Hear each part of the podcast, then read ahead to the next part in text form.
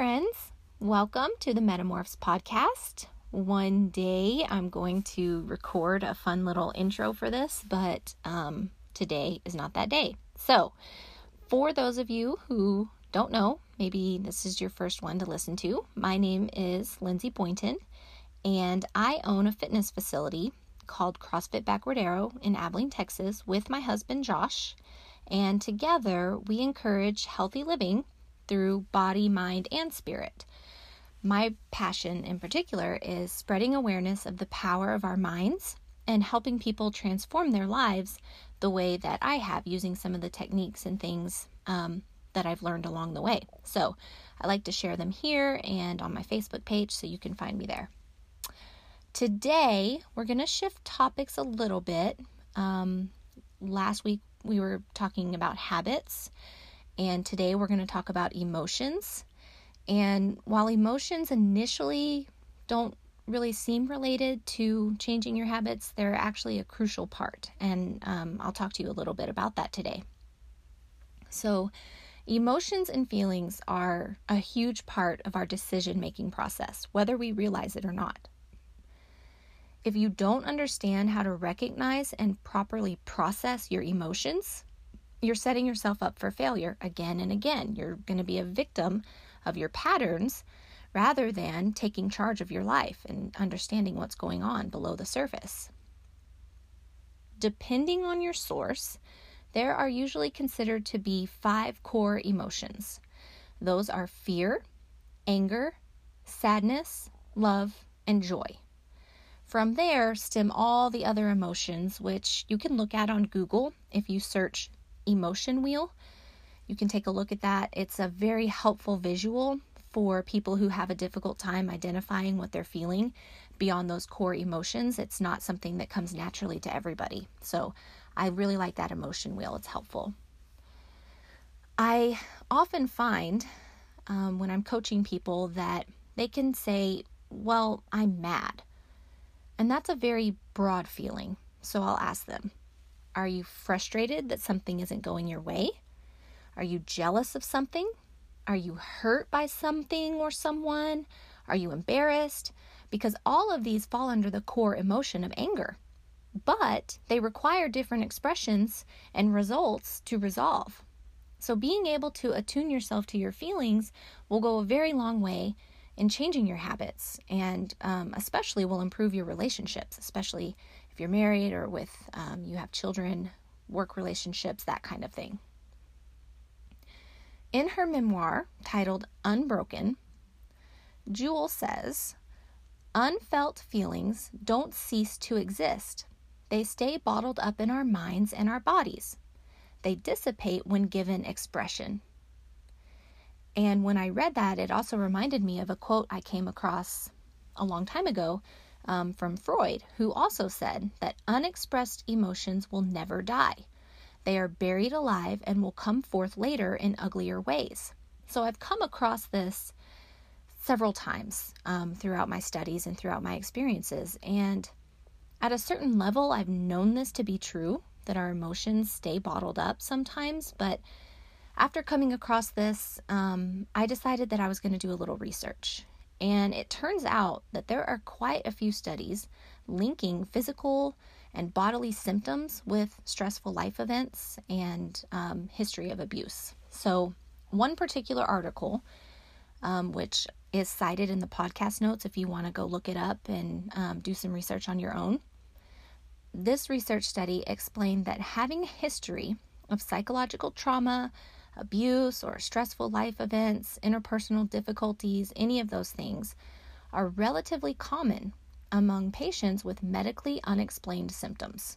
So that could mean you're coming in because you're having pain in various areas like your head, maybe it's like IBS, or sometimes it's just overall pain like fibromyalgia, dizziness, heart palpitations, any of those kinds of things. And not only that, but having a history of trauma, abuse, and stress, this is also associated with increased anxiety and depression. So they wanted to look into this. And in the study, they found that people who have difficulty identifying and labeling emotions, or maybe who have a history of suppressing their emotions and don't really actively engage and work through negative emotional experiences, this can prolong and maintain an excessive stress response in the body, which stress response in the body is a whole nother topic on its own. That's a lot of different things that can be going on and obviously unwanted.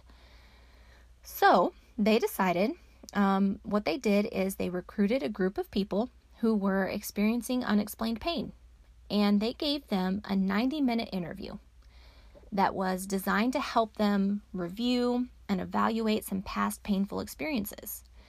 And through this process, what they found, they concluded that helping people confront rather than avoid memories and emotions related to stressful experiences can reduce somatic symptoms such as pain and psychological symptoms such as anxiety, depression, and interpersonal sensitivity.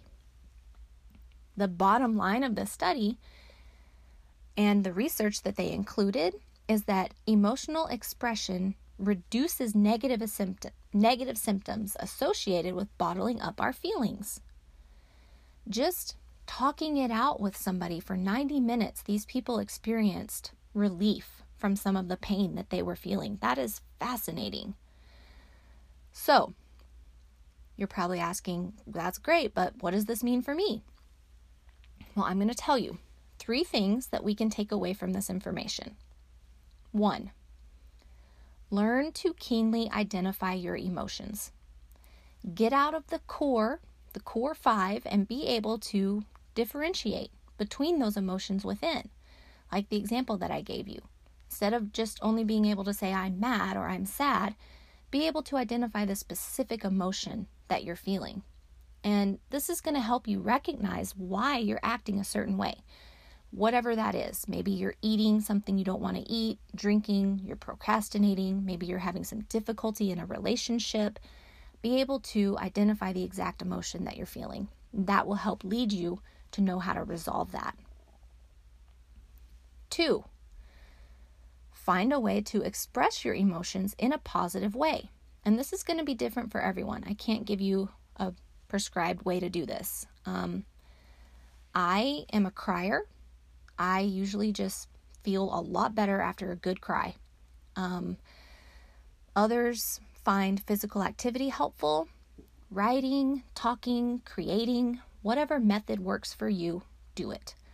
Any way that you can think through and kind of take that experience and send it out is a way of expressing emotion.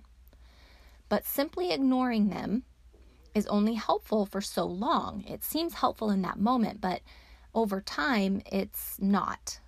When you keep shoving your emotions down into a bag, eventually that bag is going to get full and negative things start happening, either physically, emotionally, relationally. Oftentimes, it's all of those things that are affected. So until you address that buried emotion, these symptoms are not going to subside. So if you feel like you're just experiencing some of that, like you're having a lot of headaches, or your upper back and neck are hurting all the time, and maybe you're having trouble sleeping, and people that you used to get along with, you're kind of butting heads with now, and you can't really identify what's going on, you're probably having some kind of suppressed emotion from an experience that you haven't processed. And that's okay. Once you realize that, then you can learn to identify the emotion and find a way to express it, right? So, 3, teach your children or whoever you have influence over to do this too. And as a parent of a 2-year-old, I know what it's like. We're in the middle of the grocery store and my daughter sees a bottle of chocolate milk and wants it. I say no and the screaming begins. If I give in, I teach her that throwing fits gets you what you want. But if I tell her, hush, we're in public, I teach her to be ashamed of her emotions. And it's very tempting to just be like, hey, cut it out, get it together, or I'm going to put you in timeout, or whatever it is. But instead, it's much better to acknowledge the emotion. I'll tell her, I'm really sorry that my decision upset you. I know that it's sad when we don't get what we want, and it's okay to be sad, but crying isn't going to change the situation right now. So can we find something to be happy about? I may try to direct her attention to something else. Let her cry for a few minutes and then say, okay, now we're going to shift gears and get out of this. So it may seem time consuming in the moment, but the long-term payoff of emotional health is well worth it. If maybe you have some older children, you can kind of work on teaching them to count when they're angry. Take a deep breath. I work on breathing with my daughter too. Maybe they go for a bike ride or listen to a song that they like. Any of these things are helpful for teaching them that it's important to recognize and acknowledge, but then properly process these strong emotions that they're having. The best way to teach this process, aside from those examples I just gave you, is to model the behavior yourself. If emotional things freak you out, find a coach or a counselor to help you. The process can be intuitive, but oftentimes we've just been trained and we've grown up a certain way that getting back in touch with our inner lives requires some help and direction, and that's okay. That's why I'm here. That's why people like me are here, to help you. So, through this process, remember, feelings are like waves. You can't stop them from coming, but you can decide which ones to surf. Thanks so much for listening. If you enjoyed this podcast, be sure to share it. Subscribe to get more. You guys have a fantastic week, and we'll talk next time.